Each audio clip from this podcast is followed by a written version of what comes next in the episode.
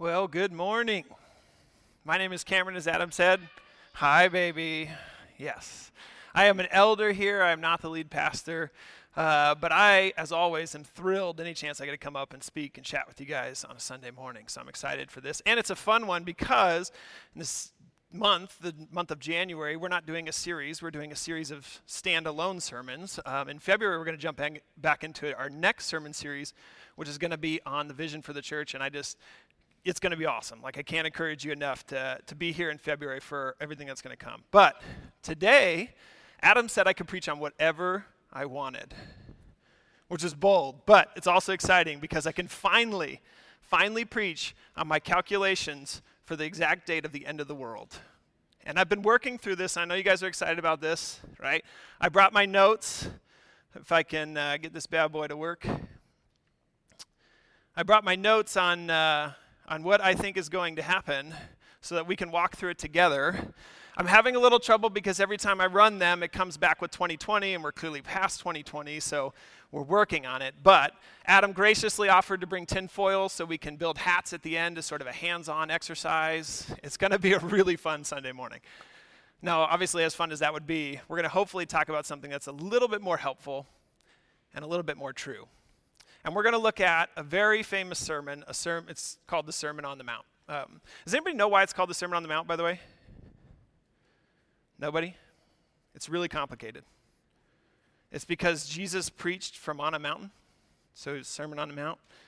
I know it's, it's kind of lame back in the day. They didn't have cool series titles like Christmas Perspectives or Dual Citizen. They just had to refer to it by the context. But Jesus goes up on a mountain and he gives one of his most famous and actually his most complete and longest sermon that we have recorded from the life of Jesus. And it covers a number of topics that are incredibly relevant for us today.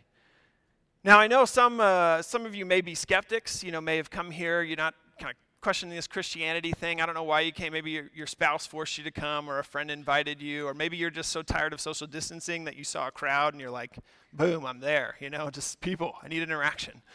Either way, we're thrilled you're here. Uh, but I always tell my skeptic friends, you know, I, I just encourage you to read Jesus' actual words from things like the Sermon on the Mount.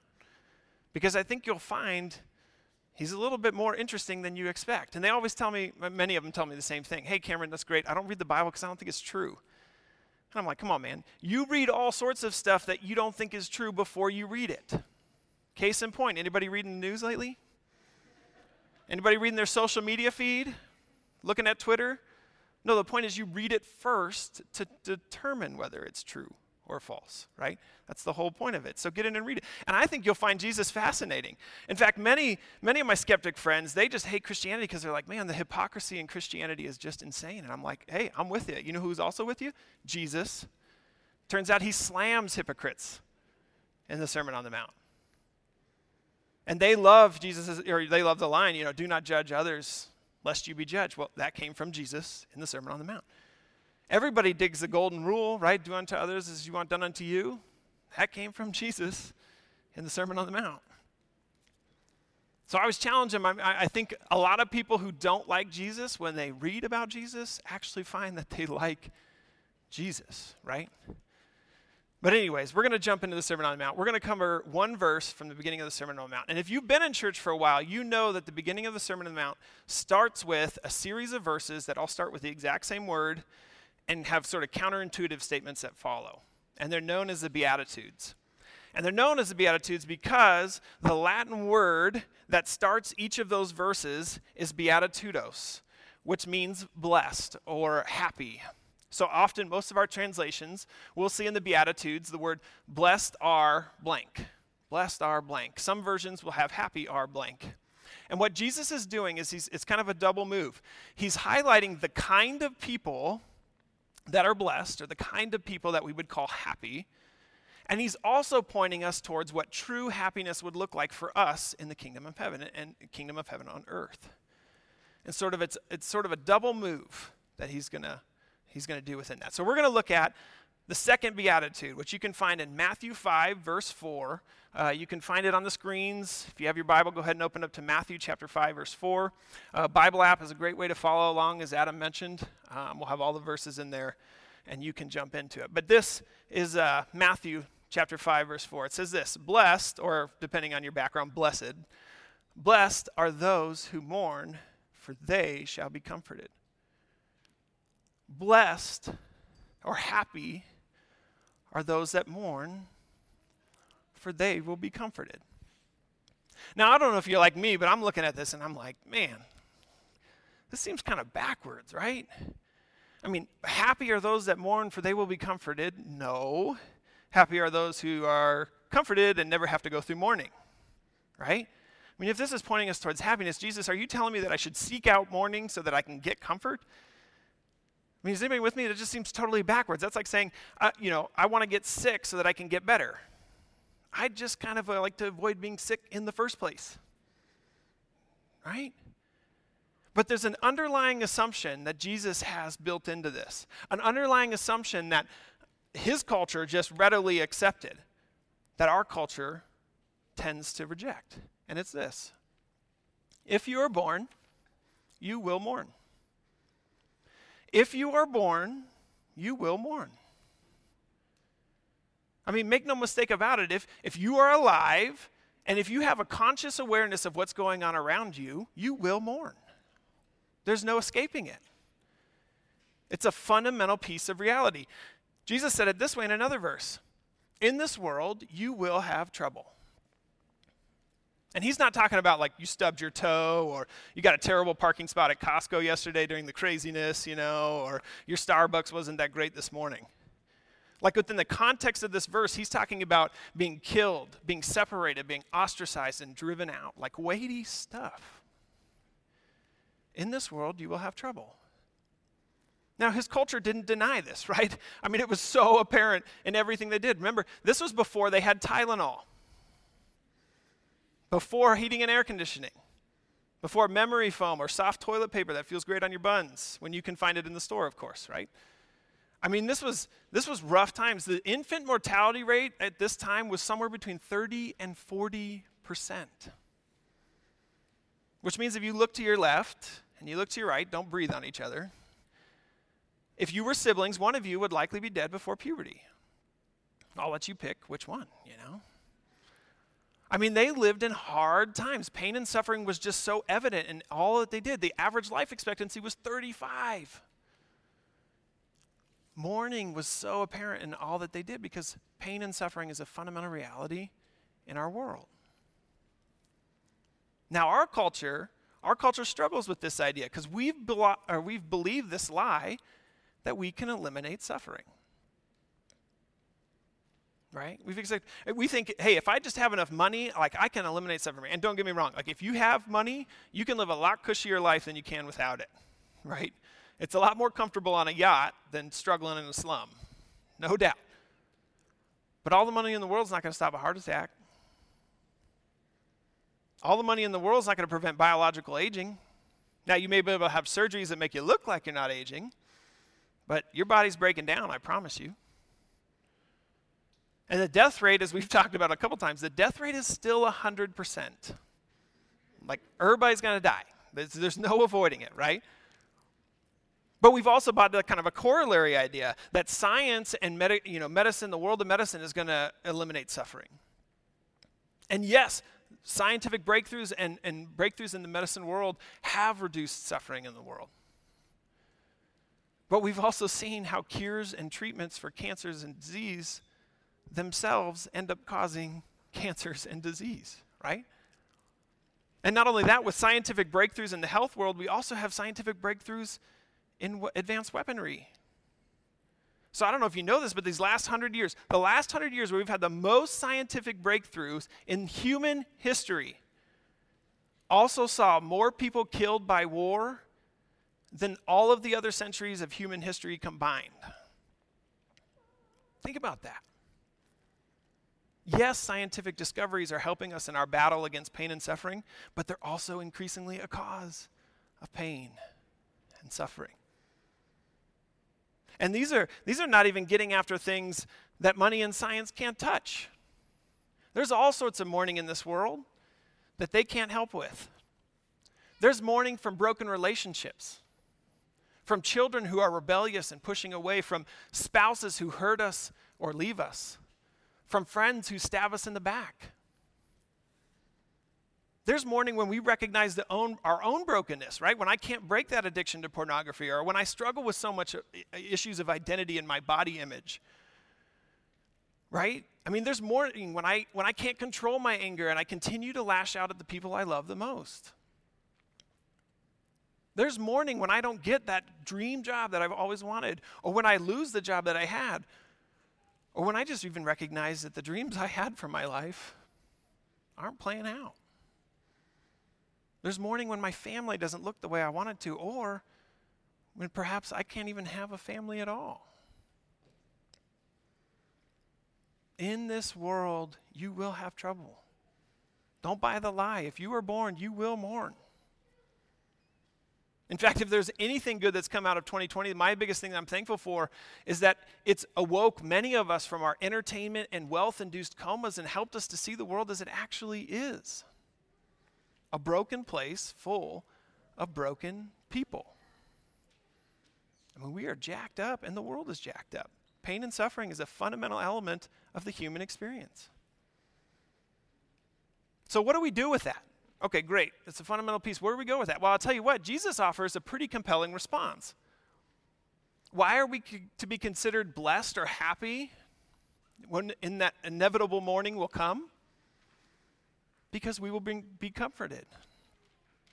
Jesus says, I will bring comfort to you.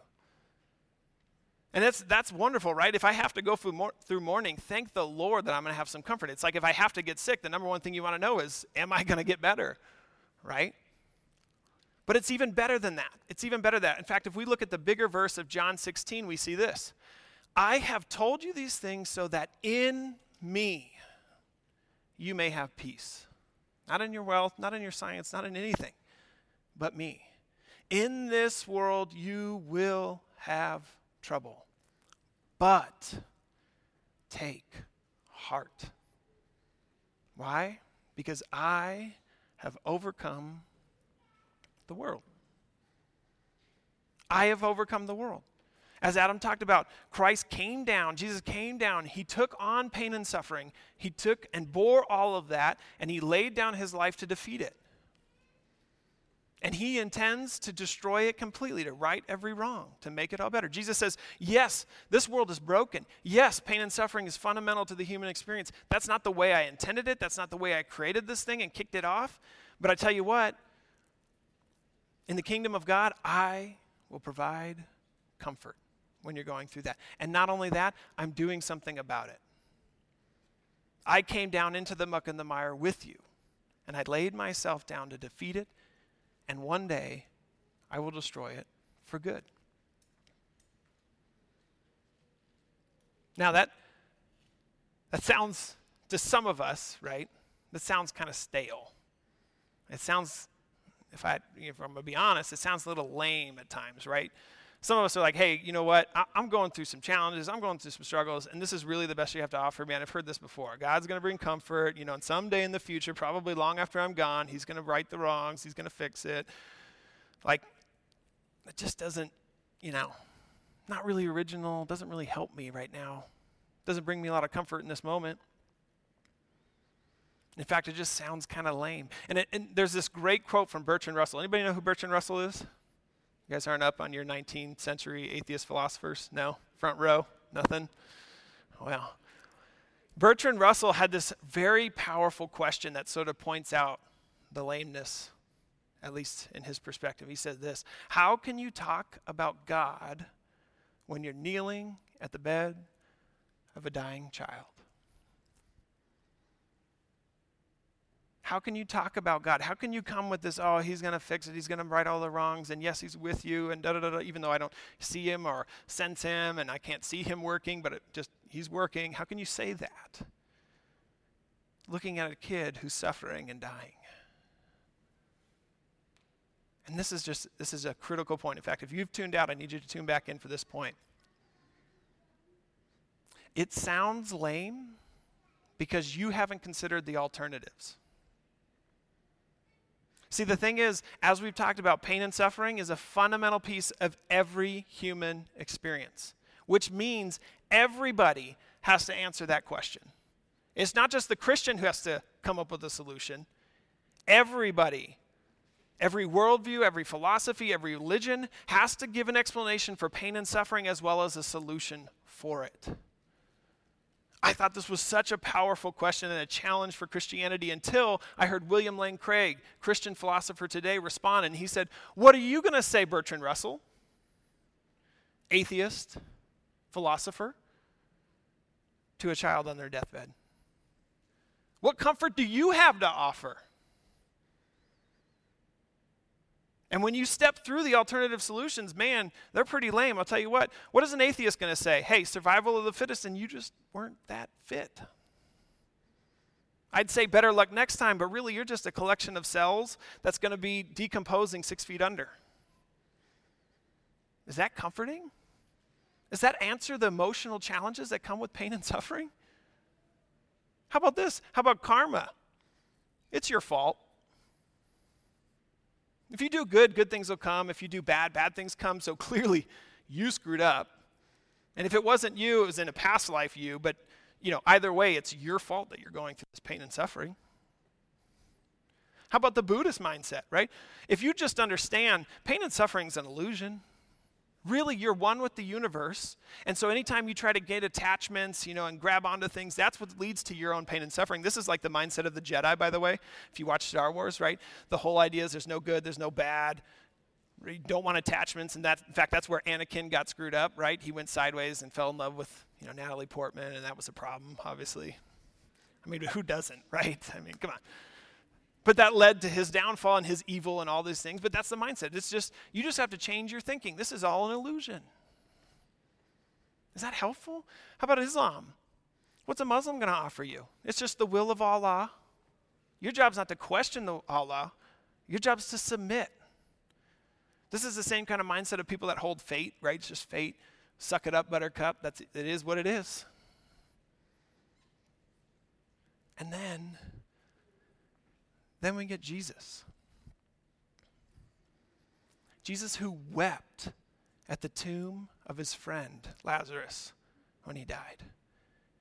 Jesus, who came down and experienced suffering and all of it, who says, Yeah, this is not how it's supposed to be. But I tell you what, I'm doing something about it. I'm fixing it. I will right every wrong. And not only that, I will be with you through, through it all. Man, that may sound lame until you consider it against the alternatives. Is any other game in town got a better answer for pain and suffering? Is anybody else offering a better understanding of where it came from, how it exists, and how we wrestle with it? Or even how does it get better? I don't think so. Now, it, you know, there's lots of things out there that sound great that you know may not be true right? I wish i if i ate ice cream every day i'd get jacked and tan but you know clearly that's not happening right now. I wish that if i put on jordans that i'd be able to dunk a basketball but i'm still 5'11 and i'm still white. I wish that by being up here i could be as cool and as good looking as adam but i still can't grow a beard.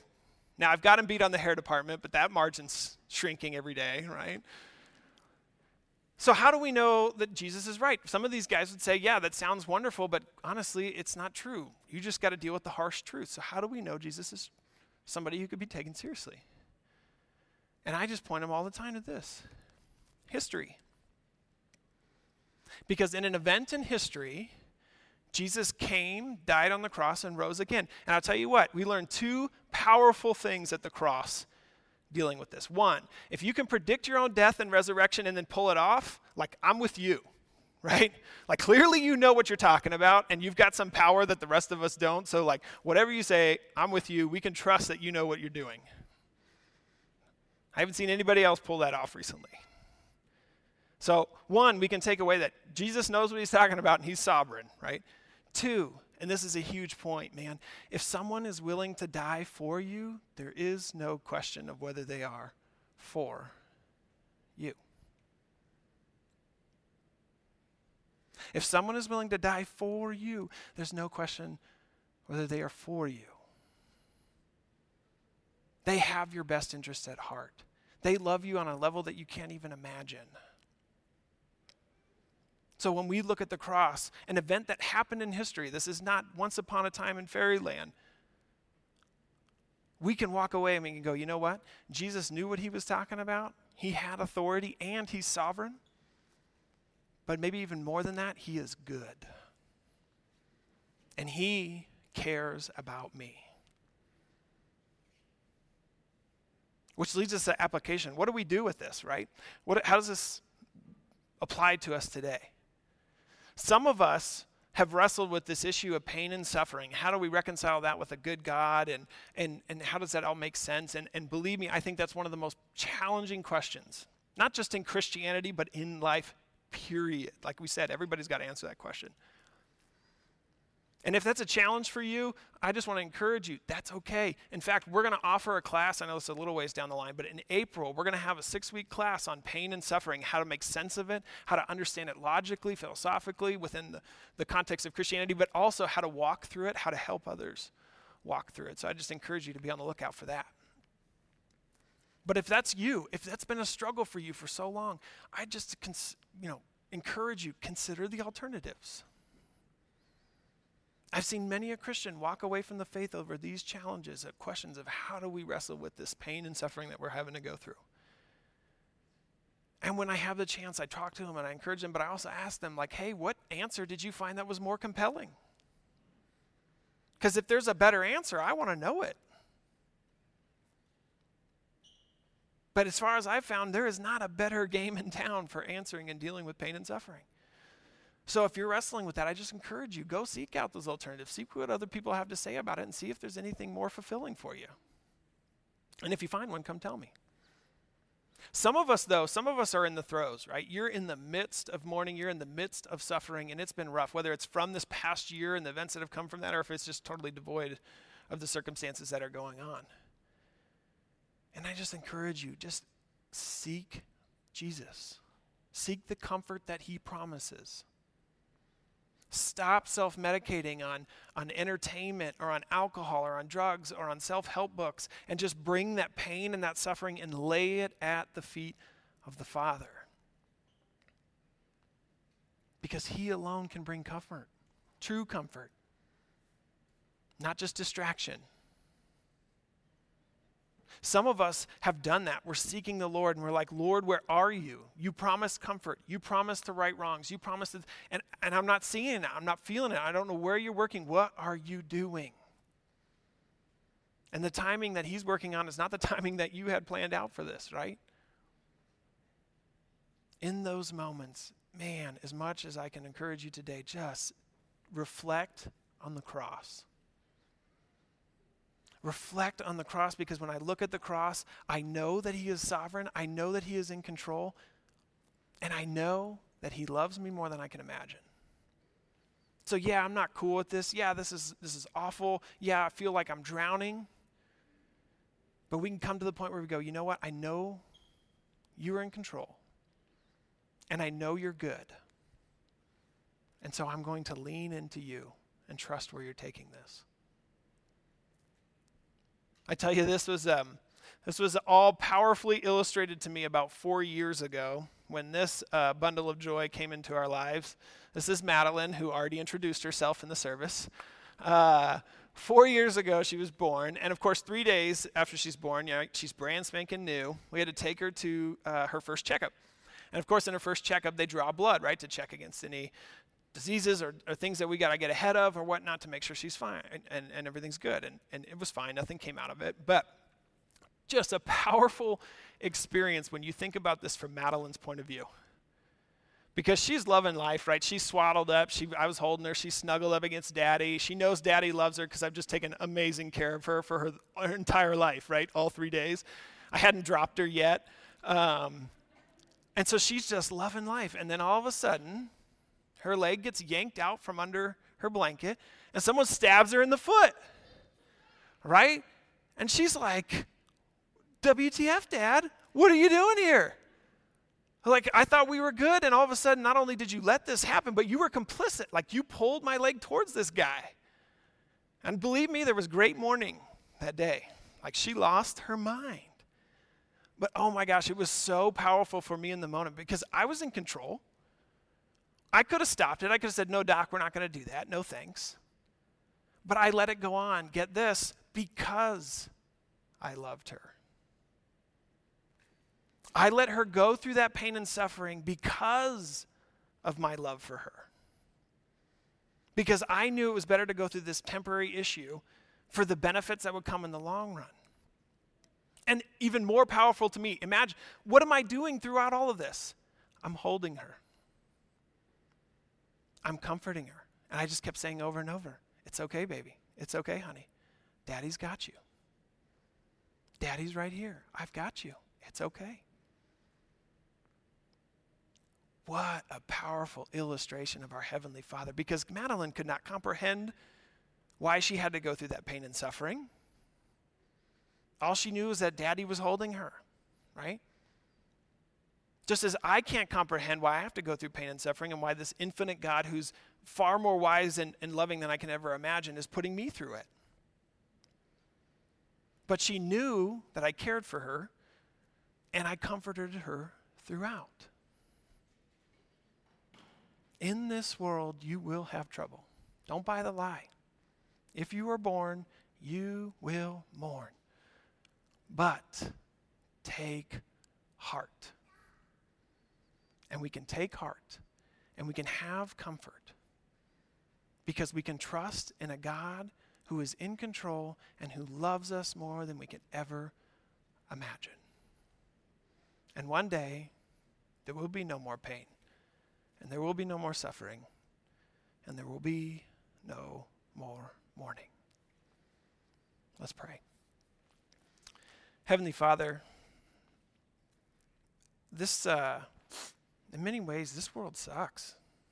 I mean, there's, there's goodness, and we see your beauty, and there's love, and there's a lot that we can enjoy, but there's also just immense pain, immense suffering, and hardship. And we are we are just grateful for times when we can feel your presence, when you move. We're grateful that you did not just stay in heaven in comfort, but that you came down into the muck and the mire, the pain, the suffering, the mourning, and you took that on for our benefit and to right every wrong. We're thankful that we have hope when so many others look to solutions that just provide no hope. And, and when we're thankful that we have the demonstration in history that we can put hope in you and we can trust in you. I pray today for those that are hurting, those that are struggling. I mean, the world just seems on fire. We're grateful that we see it as it is now. We're not deluded over it anymore. But God, I pray that you would just be with people, that you would help us in our own lives to be hands and feet, to be out ministering and serving others and bringing your comfort. And I pray that you would just move in mighty ways, not only in our hearts and in our families and in our communities and in our country, but also the world. That you would prove yourself the true God of the universe. Now, in this time in our service, we take a moment of reflection. We're going to sing another worship song, but it's also just a time for you to, to respond how you will and how you need to, whether that's just bringing that pain and that hurt to the feet of the Father, whether that's praying for someone else who's struggling in these moments, whether that's standing and worshiping the God who has not left us to our struggles. Whatever it is for you, we just encourage you in this time. Father, we just pray that you would be praised and you would be blessed and that we could worship you with hearts focused on you.